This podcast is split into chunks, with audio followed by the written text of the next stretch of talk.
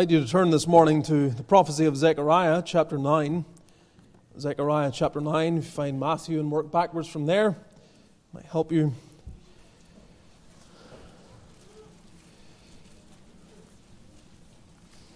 This has been an encouraging year in many ways, sending out the Kelly family and soon to send out the elders as well. Uh, but uh, we'll miss their presence, that goes without saying.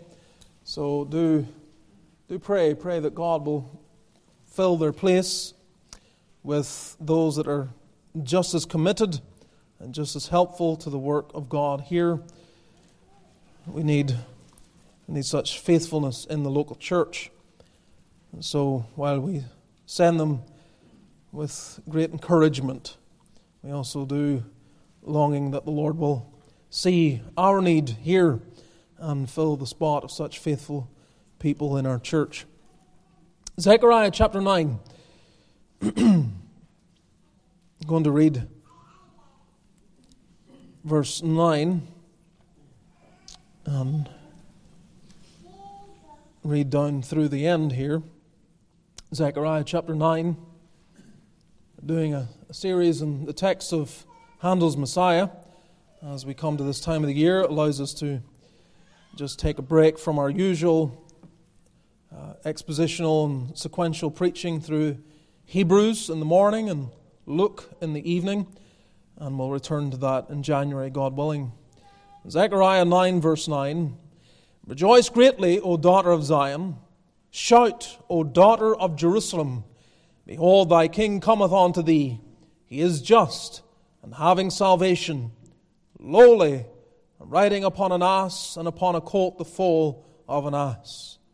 And I will cut off the chariot from Ephraim, and the horse from Jerusalem, and the battle bow shall be cut off, and he shall speak peace unto the heathen.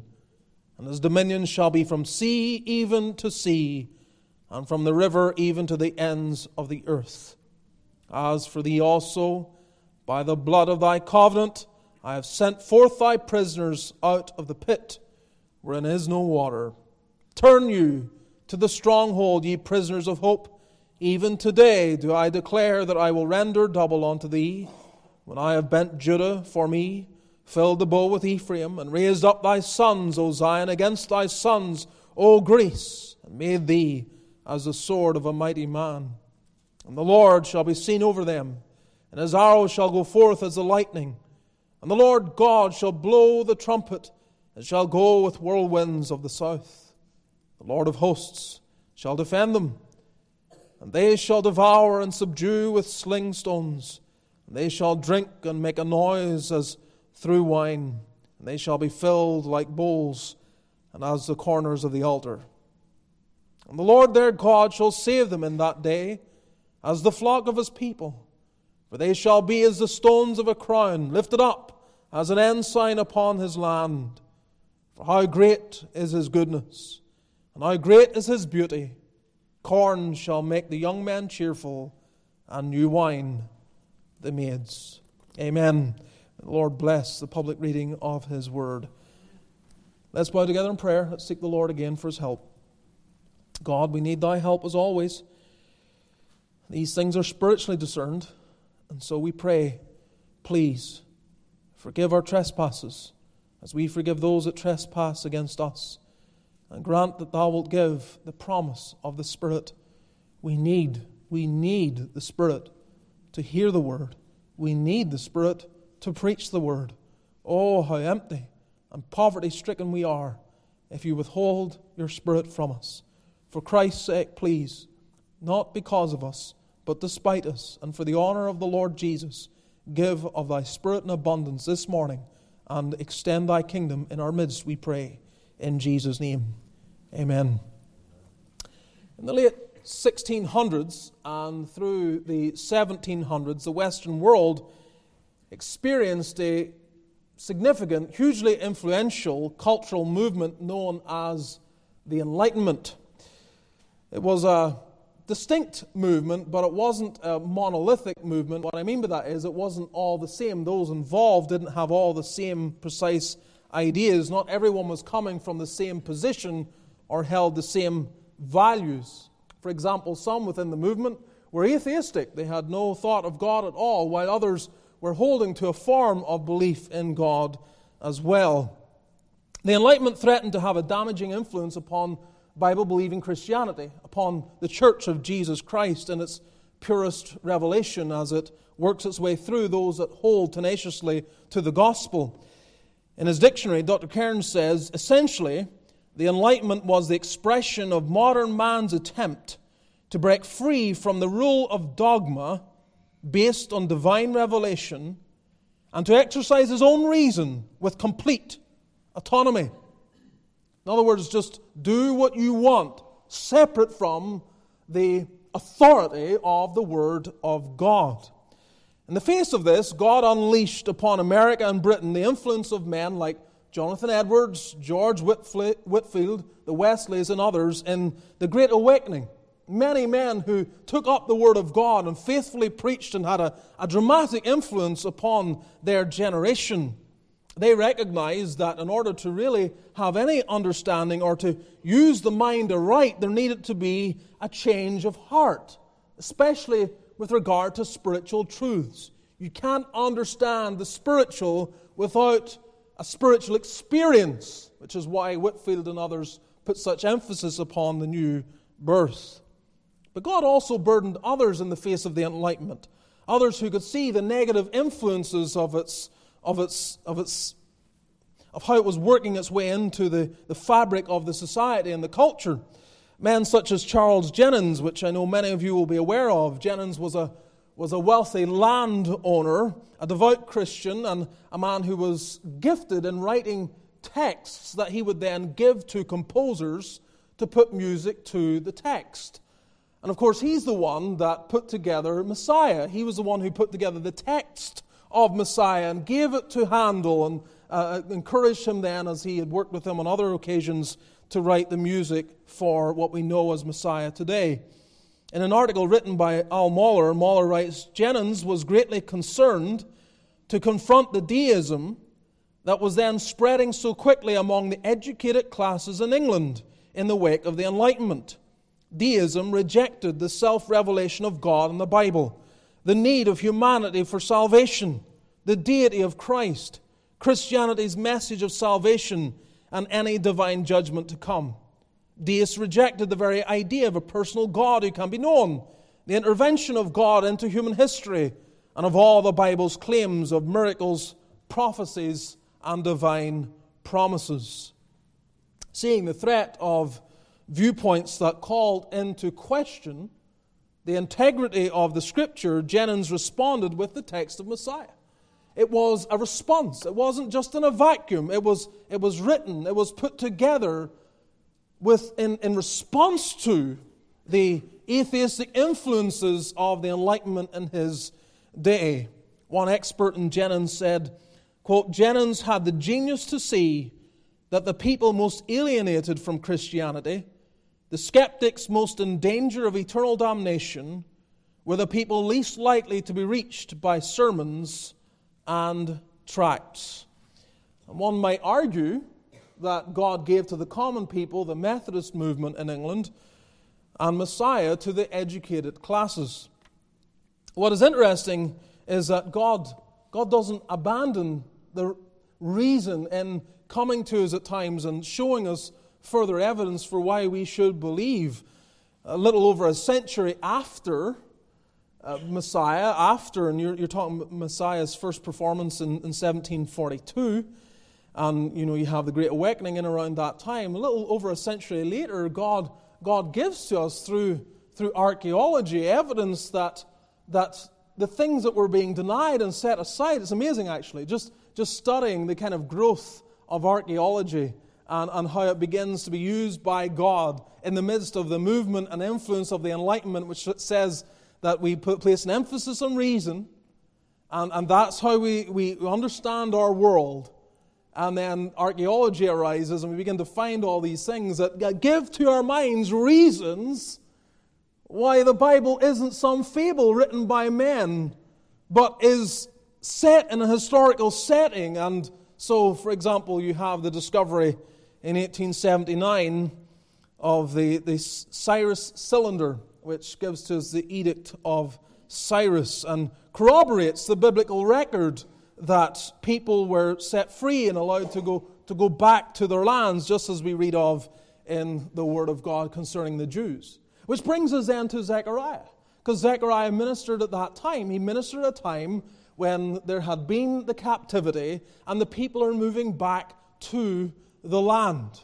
And in their moving back to the land, they needed much encouragement. They have had their time of captivity.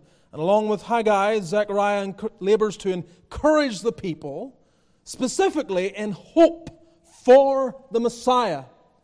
That with the 70 years, with the captivity, with all that preceded it, in the suffering of the Jews, God had not forgotten and was not going to set aside his promise that through the seed of the woman he would bruise the head of the serpent. So you come to this great prophecy of Zechariah, and you find various prophecies that point us to Christ in glorious language. We have, we have prophecies that indicate his, his threefold office as mediator, as prophet, priest, and king. And the text of our attention this morning relates to him as king in Zechariah 9 verse 9 and 10, because this is the next text that we look at when we proceed through Handel's Messiah. And this chapter breaks up, it's, it's a new section. Uh, the previous eight chapters are, are, are really uh, earlier, dealing with matters, and then we have this later, latter section of Zechariah, and the date of which is a little more difficult to uh, comprehend specifically. But it's all language pointing forward giving hope to the people of God. And the opening eight verses speaks of God's defense of his people. Verses 9 through 11, God's promise to his people. Verses 12 through 17, God's deliverance of his people. He is going to deliver them. But as I say, verses 9 and 10 are the focus of our attention this morning. Rejoice greatly, O daughter of Zion. Shout, O daughter of Jerusalem. Behold, thy king cometh unto thee. He is just and having salvation, lowly and riding upon an ass and upon a colt, the foal of an ass. And I will cut off the chariot from Ephraim and the horse from Jerusalem, and the battle bow shall be cut off, and he shall speak peace unto the heathen, and his dominion shall be from sea even to sea, and from the river even to the ends of the earth. God is sending a king. And of course, this had been indicated right from the day of Moses. Moses gave indication that God would send a king. You read Deuteronomy chapter 17, you will see that. And we'll speak of the type of characteristics that the king ought to have. Now, now, God therefore was planning to send a king. But you know what happened to Israel? They were impatient, like you're impatient, and I'm impatient. There are times where we begin to try and hasten what it is that God intends to do try to speed up the plan of God, and we, we, we don't patiently wait on him. And you know what happened then. They, they, they desired a king, and they longed that Saul would be their king, and he was a, an utter disaster in most regards. But following him, in the Lord's mercy, another king was sent, David. David begins to typify the, the actual king God intends to send. And so every king gets compared to David, the man after God's own heart. But this text again, centuries after David, is now telling us this king is still coming. Thy king cometh unto thee. Thy king cometh unto thee. What encouraging words. And so, as we have given consideration, you go through Messiah, we have arrived already at the point where the king has come, haven't we? Because last Lord's Day in the evening time, we came to Luke chapter 2 and we saw there the arrival of the king and the angels meeting with the shepherds in that occasion. So we have the king has come. That's what we're considering this morning. The king has come. And I want you to note with me, first of all, the response. The response. As we look at this response that is given in the text, first we ask, who is to respond?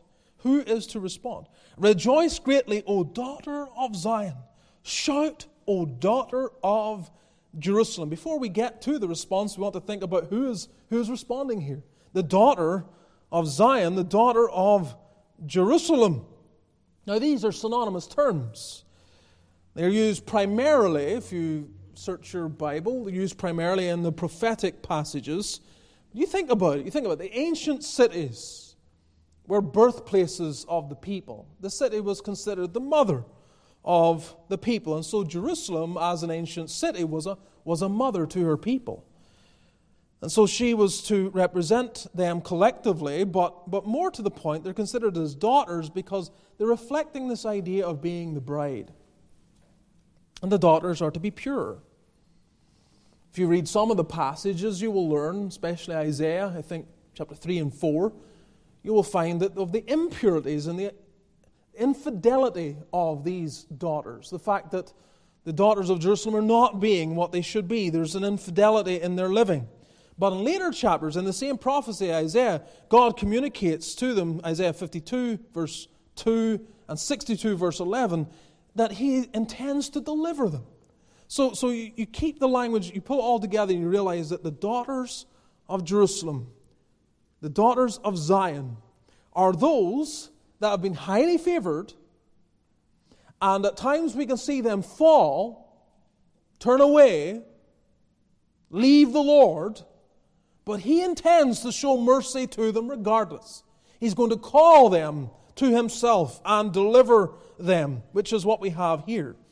Despite what they had come through, despite all the, the challenges of being in captivity, and even the challenges in the return to Jerusalem, he intends to deliver. And this passage then is couched in language of deliverance. And I'm not going to look at the other verses that precede verse 9 and even afterwards, but, but it is, is language of deliverance. That's the point.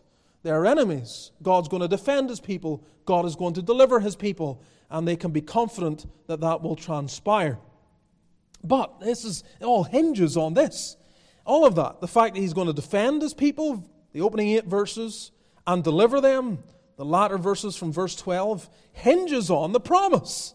Verse 9 and following this promise, this promise of one who is to come. And so it is a word to the people who see the hope in the promise. It is a word to those that hear the language and respond, those that are sensitive to God's communication of His will, which is not the case for everyone. I could stand up here today and preach about the Lord's return the fact that he's coming back again. And some of you, your heart will respond in various ways.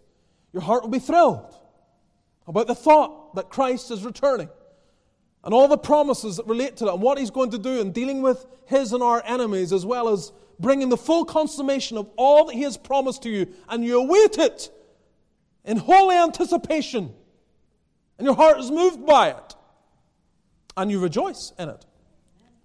At the same time, I could pre- preach the same thing, and some sit here and you just, it's like you don't care. You don't care that the Lord is coming back. You're not affected by it. You're not looking towards it. You're not anticipating it. You're not praying for it. You're not desirous. There's no interest in your heart that this would come to pass. And then you ask the question well, are you, are you a real daughter of Zion? Are you a daughter of Jerusalem? This word, then, that calls for a response is to those who are truly the Lord's people, those who are excited about what He is going to do. But how are they to respond then? How are they to respond? Rejoice greatly. Rejoice greatly. In other words, rejoice exceedingly or rejoice mightily. You might substitute those words. Now, this is not what happens usually as we live here and we look at we can call them kings or leaders of any description. The king plays a political role, a civic role. And this is what is coming. Christ is coming in this civic aspect. This is how we're thinking of him as king governing over this realm, over his people and beyond. And when we look at the average ruler that we have, I don't think there's reason often to really rejoice. And we, we mourn, don't we? We, we mourn. When the wicked are in power, we mourn. But this is cause for joy. The arrival of this king is cause for great joy. And so we are called upon, rejoice greatly, O daughter of Zion. Don't, don't, don't, don't be numb. Don't, or, or let me put it this way. Sometimes, sometimes what, how we feel is, is, is not the, it's not just the absence of, of sorrow. Right? You might say, well, there's the, I'm not sorrowful. So there's the absence there's, of, of sorrow. Sorrow's not there in your heart. But, th- but that's not sufficient. It's not sufficient to merely experience the absence of sorrow. There has to be the positive, there has to be the presence of joy. And so, in this news, and you, you come to this time of the year, and there are all sorts of factors. I get it. I get that this can be a difficult time of the year as well lost loved ones and mourning and sadness and things not being the way you would want them to be. Sometimes we come to the end of the year and it can be the most painful, most painful time of the year. I get it, and I, I don't minimize that. I think of these people as well. When they came back to Jerusalem and all that faced them, the, the rubble and the, the, the, the, the, the, the fact that things are not the way they once were. And even after the temple's erected, you know, those that remember the former and they're, they're mourning, they're mourning because it's not like the former glory.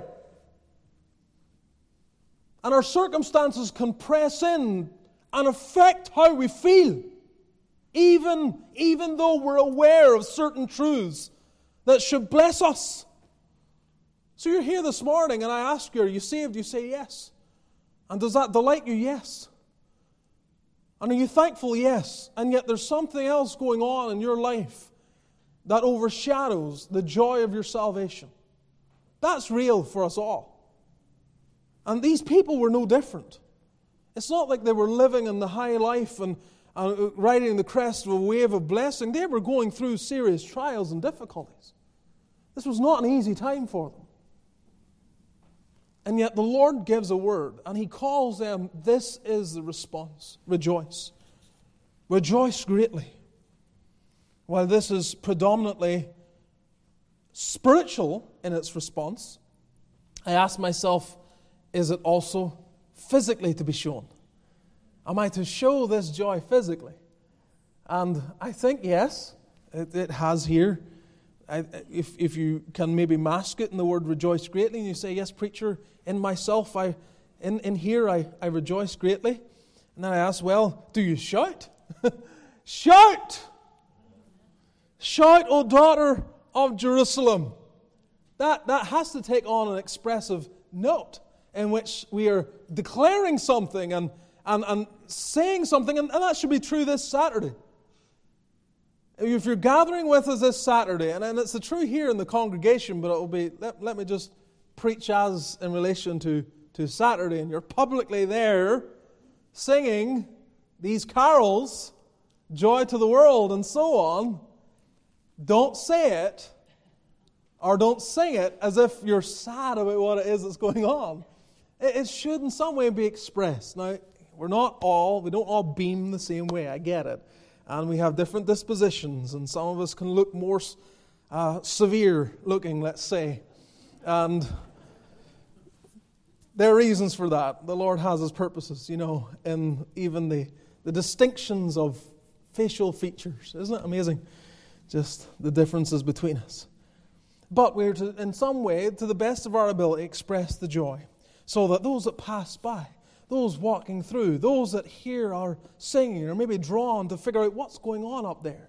Let our faces even display the message that we are singing at the top of our lungs in joy to the Lord. So the response, the response, we come to this time of the year, and of course we're to rejoice all the time in the incarnation, but we place a particular emphasis on it, and therefore should garner particular joy that He has come. Because He is calling upon this to all of his people. He is, he is anticipating it and prophesying of it, and he is saying this is the right response, which is why then you come to, as I said last week, you come to Luke 1 and 2 and so on, and it's just joy is filling the atmosphere everywhere. They respond exactly as the text, as the prophecy indicated they should, and so should we. So the response. Secondly, the reputation. The reputation. What do we have here? Well, we're told in this passage. It speaks of him riding upon a young donkey. It points to Christ's entrance into Jerusalem a week before his death and resurrection, as I'm sure you are well aware. And it gets referenced in the Gospels in regard to that. But it's not just at that moment. This text doesn't have application just for that one occasion, which is why then it comes at the very point of his arrival. Those who can see the glory of who has come while he is still an infant are to respond in the same way. They are to rejoice. And why are they rejoicing? Well, because of the reputation that he has. I mean, I, I, can't take time to go and look at the language of, of Simeon, particularly, and some of the prophetic language concerning the infant child, and tie it into the language here of, of verse 9 being just and having salvation and lowly. Uh, but that influence, his influence is, of his ministry was seen even at the time of his birth. But let's look at what it says about him. First, he is just. The word there often is translated as righteous. And so it's declaring that he is righteous. This one who is coming is righteous. What do you want your king to have? You want him to have righteousness. You want him to be filled with a sense of equity, doing right, ruling rightly. I mean, that's, that's the fear we have, isn't it? I mean, you, you, you, have, you have a number of, of options with regard to how you're going to be governed. We're all going to be governed.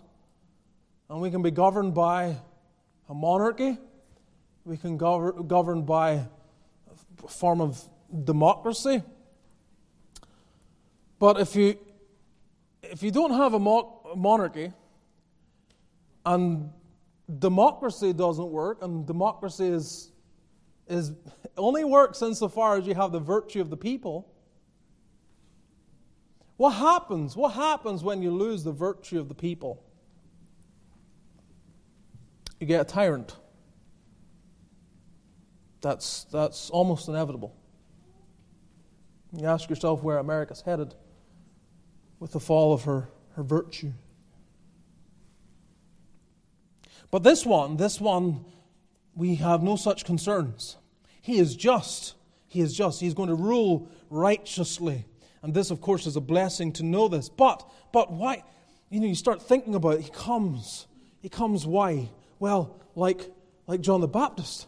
And, and that interaction with John the Baptist where it becometh us to fulfill all righteousness. You're, indicate, you're seeing indicated that this isn't just something he is, this is something he is doing. And so he is working out righteousness. Why? Because the one who rules represents. That's always the way. Britain is, is represented, the people of Britain are represented by the monarch. Insofar as they conduct their affairs, it reflects on the nation. And of course, even more so in a bygone era. And while that is true in, in our experience, when, when nations are ruled by a monarch, that that monarch reflects the people, that this is even more true about Christ. He's not just ruling, he is representing and he is representing in a, an official capacity because he is representing us before God.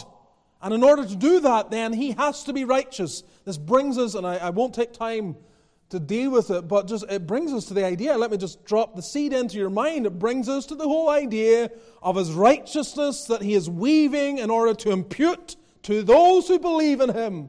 So that when it says he is just or he is righteous, draws an even greater hallelujah because this isn't just for my benefit in terms of Him governing over where I live. This is Him bringing me to God. This is Him bringing me near to God and unifying me and giving me a sense of acceptance before God, despite my own unrighteousness. So He is just, praise His name. But He is also gracious, isn't He? Because he comes having salvation. Having salvation. Why does he have salvation? It's not to save himself, he doesn't need saving. But he is coming to dispense what he has to dispense salvation. Now, other kings can save their nation, but this one saves sinners. He saves sinners. No other king can do that except this king. And so salvation is the possession of Messiah. This is what we're seeing there in, in the babe born in Bethlehem, in the one born to die. That one is bringing with him salvation. And so thou shalt call his name Jesus, for he shall save his people from their sins. And so his whole name is declaring, is displaying, is publicly putting before everyone what he is here to do. He is bringing salvation. So we are encouraged by this. In Acts 10, verse 43, we read there that to him give all the prophets witness that through his name whosoever believeth in him shall receive remission of sins. You think of that. You go through your Old Testament scriptures, do you see that? If you can't see it anywhere else, at least see it here. All the prophets give witness. Zechariah gives witness. What's he giving witness to? This one who's bringing salvation. All you need to do is believe in his name. Believe in his name. Boys and girls, do you believe in his name? Do you have salvation? Each one of you here, do you believe? Do you have? Do you, have you received from his hand as he, he comes? He comes, he condescends, takes on flesh, holding out a hand. And in that hand is salvation. The wages of sin is death, but the gift of God is eternal life through Jesus Christ our Lord. So, this is His grace. He's coming graciously. We haven't earned this. We, haven't, we don't deserve this. He doesn't come bringing a salvation that we have persuaded him to bring or that we have in some way can give back to him and say, Well, you're bringing salvation. Here's what we can give in return. No, he comes to give it graciously, to change our lives. As many as received him, to them give he power to become the sons of God, even to them that believe on his name. He's not just just and gracious, he is also humble. Because it tells us he is lowly. He is just and having salvation. Lowly. Riding upon an ass and upon a colt, the foal of an ass. Of course, as I say, it's true of that time he entered into Jerusalem, but it's also true. The character is true throughout his entire earthly ministry. And despite the loftiness of his character, thy king cometh, and you think, well, how do we envisage him coming? You see him coming like other kings arrive, with all their pomp and this ostentatious display of, of all the grandeur and wealth of the nation. Is that what we see? Do we see him coming in this, this magnificent display that causes us to be stunned? Or, or does he come lowly? And we know he comes lowly. It's quite an amazing thing that the Lord Jesus, the Son of God, comes in a lowly fashion. You think of what he is enduring in his life from the moment of his birth, the militance that exists against him, the desire of Herod to find out where he was born so that he might see him executed. And yet he, he, he just comes in this lowly way. Throughout his growing up, it's, it's lowly, isn't it? It's just this humility. Parents, parents were, were just about known within the local vicinity so that they could say, Is not the car- this the carpenter's son? The carpenter's son. No offense to the carpenters, they're here. But it's not meant to portray a sense of grandeur, is it? Lowly. Oh, how lowly. And is it amazing then that those who would call themselves by his name would in any way think themselves to be proud? Beloved, this is a season when we think about and we just pause and give proper consideration to this time of the year and what we're displaying. It should result in deepening humility in all of our hearts. It's not just seeing His humility, but we are being reminded of the humility that should adorn us. We're not going out there to, to tell the world in, in a sense of, of pride how right we are and how wrong they are. To have always before us, there go I, but for the grace of God. I am what I am by the grace of God. That's, that's the only reason why I'm found here in this place, worshiping this King, rejoicing in his arrival, and anticipating his return. And so we don't go out there with all of our theological knowledge and start arguing and, and trying to put everyone down and show our superior insight and, and condemn faithful people in other places that, that, that, okay, they may be wrong on this, that, and the other.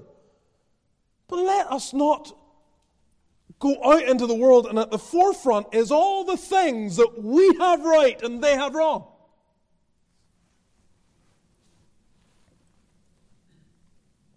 Even Christ's ministry was. Can you imagine if Christ's, the forefront of his ministry was condemning everything that was wrong? Oh, yes, he pointed out, you know, the Sermon on the Mount. Does he point out things that are wrong? Absolutely. Ye have heard that it hath been said. But I say unto you, he's correcting the wrong that's there. But it's not the only message, is it? So we must adorn humility. We must wear it as a garment. It must clothe us so that whatever people say about us, they are able to recognize there's a humility in that person. And in that they reflect the Lord because this, He doesn't want to be reflected by pride and big displays.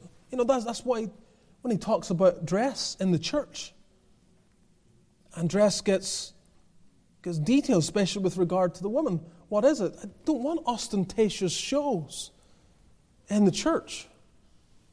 It, it doesn't rightly reflect the people of God, redeemed by such a humble servant as our Lord Jesus.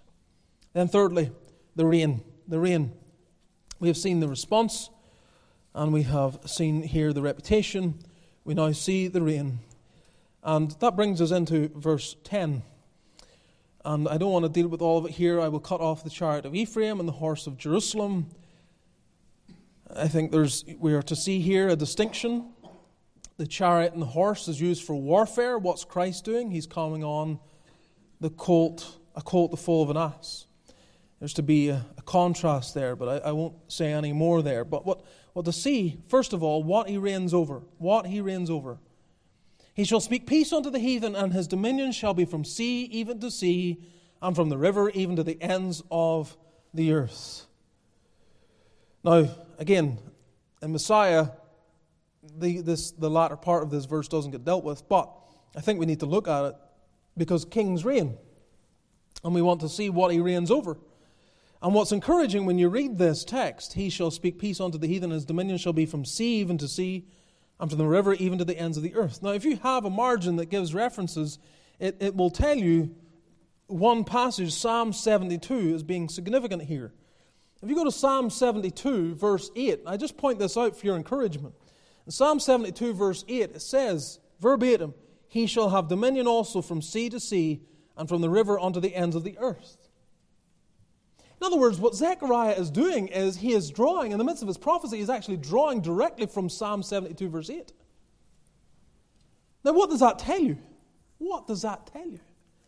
Sometimes when we preach from the Old Testament, or even in conversation, I've had this quite recently actually. In conversation, making you know, discussing Old Testament texts and pointing out the, the messianic significance or the gospel message that is, is there in the pages of the Old Testament, there can be this, this, this response that says, well, that's not really what, it wasn't the authorial intent. It's not really what's going on there. So you need to be careful that you don't, you don't read into it something that's not there. And I understand that's, that's a true statement as, in as far as it goes. But if we, if we do not have in our hearts a desire to see Christ in the Old Testament, I'll tell you something, you'll not see him. You won't see him. But the prophet could see him. And so, as he's reading Psalm 72, as he is committed to memory Psalm 72, he quotes from the Psalm. And so, what's he reading in Psalm 72? Not just some words by, by David, not just words by whoever the writer of the, the psalmist is there. I'm trying to think now if it's Asaph. But, but there's, a, there's, there is seeing there something deeper, isn't there? He is seeing the messianic message that is there. And, and so as he, as he deals with the arrival of Messiah, he draws from, from the fact that previous prophets pointed to this Messiah. In other words, we don't get to the New Testament to see what passages in the Old Testament apply to Messiah alone. In the Old Testament, we can see the Old Testament using itself to point to the Messiah. In other words, from Genesis through Malachi, there is this pointing forward and hope that is established upon Christ. And so when you read through the pages, you're to see Christ. Yes, you are to see. It is the Son of God in that garden coming to Adam and Eve. And right through the pages to see the pre incarnate Son of God, ministering and communicating with his people. So, what does he reign over? Well, he reigns over, you see it, from sea to sea, from the river even to the ends of the earth. Every time you find a kingdom that has language of, of not having boundaries, you know you're, you know you're dealing with the Messiah. This, this, this is a kingdom without boundaries. So, so boys and girls, remember that. The, the, Everyone remember that. The, the, the, boundaries of the kingdom of Christ are not there. They, they extend, they, they, they penetrate every visible boundary and separation of nations. It, it, just, it just goes right through it. It doesn't matter what men say. Christ says, This is mine. And his people are sent to those places to preach his name and turn many onto righteousness. So, what he reigns over? He reigns over everything. It's all his. And how, how does he extend his reign? How does he extend his reign? He shall speak peace unto the heathen. Yes, this, this is what is used by, by Messiah in Handel's Messiah. He shall speak peace unto the heathen. What an encouragement. Speaking peace to the heathen. We look at the heathen and we want to speak language of judgment, don't we? We want to tell them wherein they're wrong and how horrendous it is. I want to publicly denounce every flaw and every sin and every wickedness. And there's a place for it. But Christ extends his kingdom largely through this kind of work, speaking peace to the heathen. As hostile as the world is, It is not best won by meeting its hostility with further hostility. The time is coming when he will return and take vengeance on them that know not God. It will come soon enough.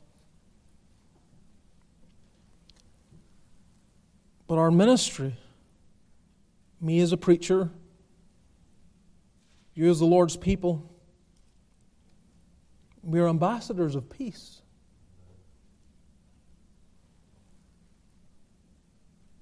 Do we give warnings? Sure. But not exclusively, and not even as a matter of emphasis. Peace unto the heathen, peace to the godless, peace to the ignorant, peace to the unlovely Peace to the condemned. Peace to the idolater. Peace.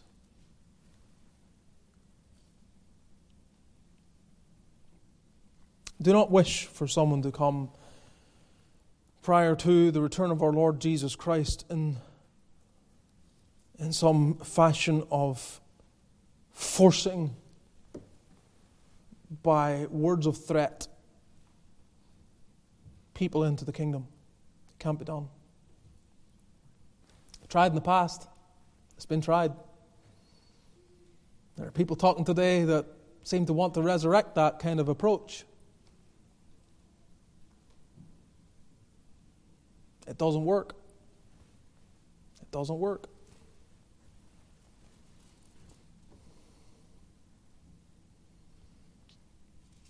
So you're an ambassador of peace.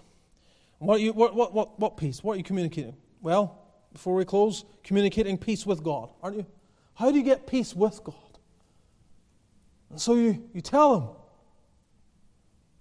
Romans 5 1. Therefore, being justified by faith, we have peace with God through our Lord Jesus Christ.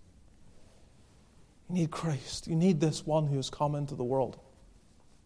You need God to be incarnate, take on flesh, and live as you can't live, and die what you dare not die, and suffer in your place, and be accepted by God, and with His resurrection bring you into life.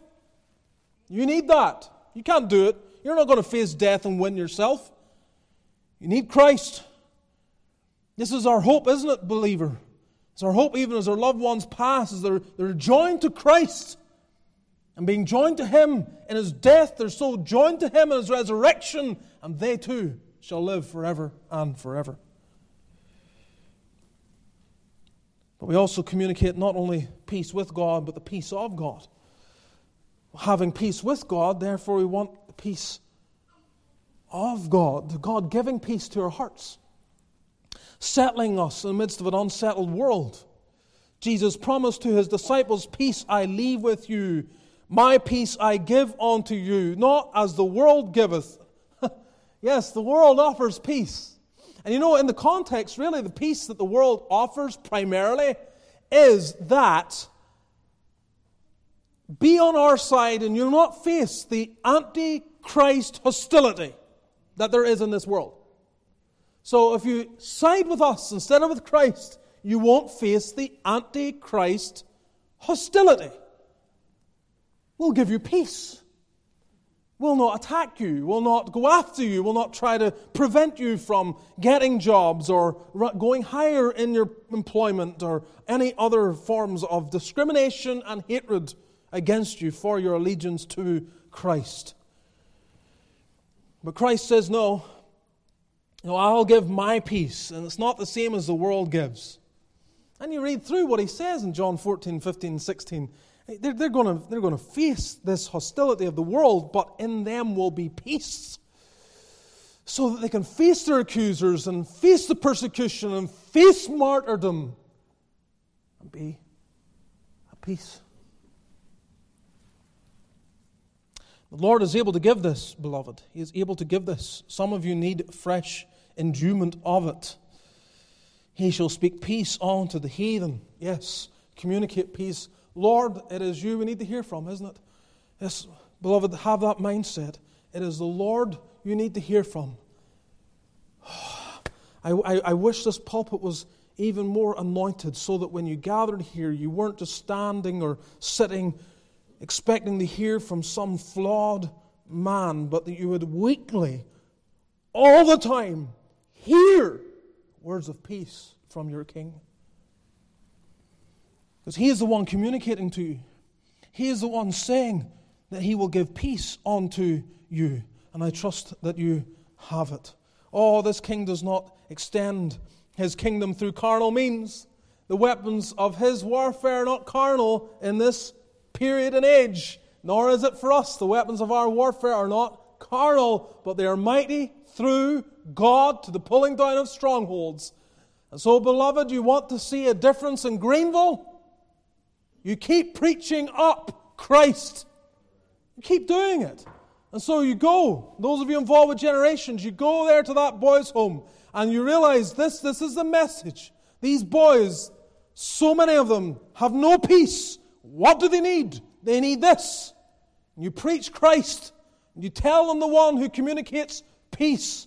And it's the same everywhere we go, in your place of work, in your neighborhood. Preach up Christ. He can give peace to the heathen. And you don't need to deal with all the peculiarities of, of the the, the, the, the deterioration and rot of our community. I know that there's, there's a place for it. But it amazes me, it amazes me that, that, that people, and I just say this as a aside, their churches, and this is just an example, I had a reminder of this in the past few days. their churches that have prayer meetings for their pro life efforts. And that's it. They have a once a month, I'm thinking of one person I talked to, they have a once a month prayer meeting. It's for the pro life efforts that they're involved with. They have no other prayer meeting. They don't have a weekly prayer meeting. They don't have anything else. There's no other corporate times of prayer. Just once a month for their efforts regarding the pro life issue. And I think to myself, you talk about topsy turvy. You talk about not getting it.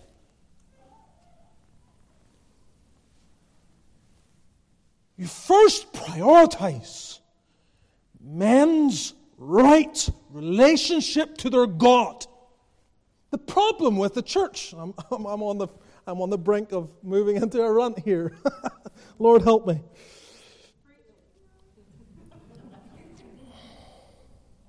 I've mentioned it before. I'll simply say until the church realizes the importance of first table issues, how man is to be reconciled to God and worship Him aright, all the second table issues, thou shalt not kill, commit adultery, all the rest, all the distortions of that in society, you're not going to right that. There'll be no significant difference if you even succeed in righting that and the right worship of God is ignored. And so we come, and what do we do on Wednesday nights? What do we do? We pray for all sorts of things, but as I've said to you, there needs to be an emphasis on this. God's blessing upon the communication of the gospel, saving souls, seeing them won to Christ, so that you go out there and you speak for the Lord and you speak peace to the heathen, and He, by His Spirit, takes your feeble efforts and opens their blinded eyes, and the scales fall off, and they behold the Lamb of God that takes away the sin of the world, and they run to Him in repentance and faith, and their lives are transformed. So they, they don't want to kill their unborn children. And they don't want to do anything else that breaks the second table of the law either. They need to be rightly related to God. So, beloved, speak the gospel frequently, fervently. And may the Spirit rest upon you in your efforts. Let's bow together in prayer.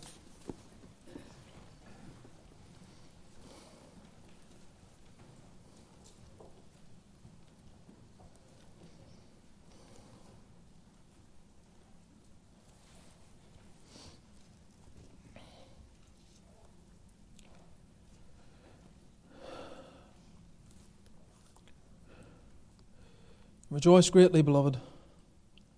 Rejoice mightily. Your King cometh. And for you living in this dispensation, he has come. You can look back to a fulfilled prophecy and you can rejoice. And so we do. We do. We sing. We gladly stand in the public arena and we sing. We sing praises of what the Lord Jesus has done as the Son of God taking flesh. Come, let us adore him. We invite others to do the same. God, we pray, help us. Help us to be busy in publishing the gospel of peace. Grant us greater help in this work. There are many problems in our communities, many forms of wickedness in our society and we are governed largely by evil men. We pray that our King will come and that he will manifest in an outpouring of his Spirit a work upon the hearts of multitudes of people, a saving work that turns them from darkness to light, from the power of Satan to God. Help our feeble efforts and grant, Lord, thy blessing upon the preaching of thy word. So hear us, grant favor this afternoon, bless our time together with our families, and bring us back again to worship thee the living God. And may the grace of our Lord Jesus, the love of God our Father, and the fellowship of the Spirit be with all thy people now and evermore. Amen.